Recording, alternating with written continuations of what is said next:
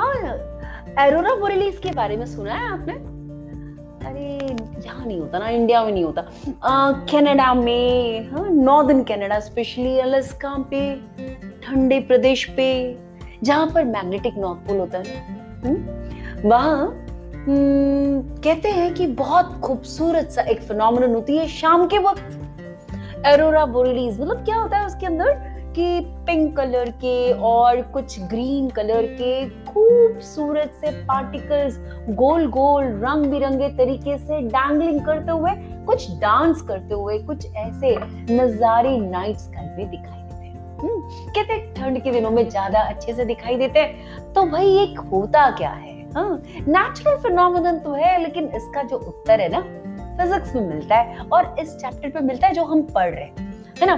क्या होता है कि भाई कहते हैं कि एटमॉस्फेयर के ऊपर आयनोस्फीयर होता है ये तो ज्योग्राफी वगैरह में हमने पढ़ा ही हुआ है एटमॉस्फेयर हम्म? एटमॉस्फेयर के ऊपर एक आयनोस्फीयर होता है, जिसमें सारी जो पार्टिकल्स होते हैं ना, हमारे एयर में, जैसे नाइट्रोजन होते हैं ऑक्सीजन होता है, ये सब आयनिक फॉर्म में रहता है हम्म? पूरे मॉलिक्यूल के फॉर्म में नहीं होता हम्म? अब ये रहे चार्ज पार्टिकल्स अब हमने कहा कि अलास्का में है कनाडा नॉर्दर्न कनाडा में है। इसका मतलब ये जो एरिया है ना अर्थ का मैग्नेटिक नॉर्थ पोल में वहाँ पर रखा गया है ना?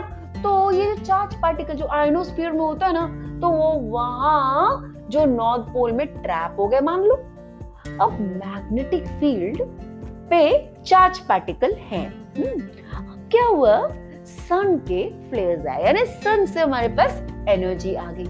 अब ये एनर्जी सन के रेस के द्वारा ये पार्टिकल्स पा गए। कौन? ये जो ऑक्सीजन के आयंस होते हैं हाँ नाइट्रोजन के आयंस होते हैं, ये सारी जो क्या करे? सन से सन रेस में से एनर्जी गेन कर लिए। अब एनर्जी गेन कर लिए मतलब काइनेटिक एनर्जी गेन कर लिए स्पीड बढ़ गई। अब स्पीड बढ़ गई, ये पार्टिकल कहाँ ट्रैप्ड है?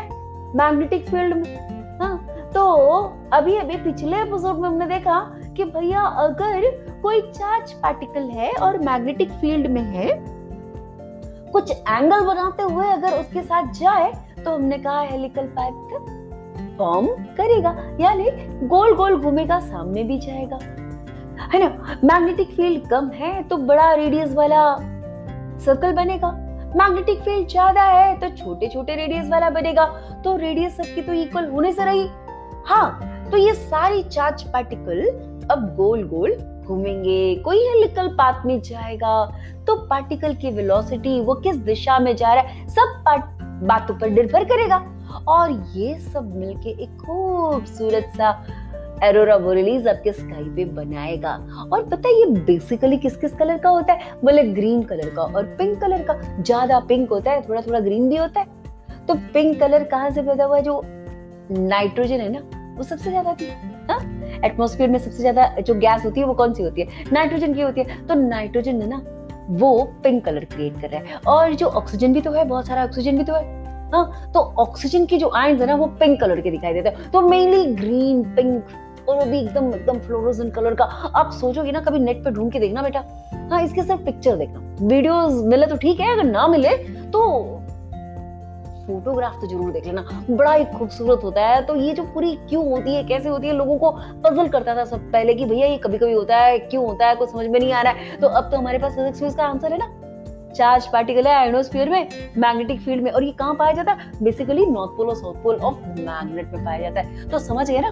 मैग्नेटिक फ़ील्ड है और चार्ज पार्टिकल है तो दोनों मिलकर के बड़े सुंदर सुंदर पैटर्न कभी मौका मिले ज़िंदगी में तो इस नजारे को ज़रूर देखना और खूब एंजॉय करना बच्चों राइट ओके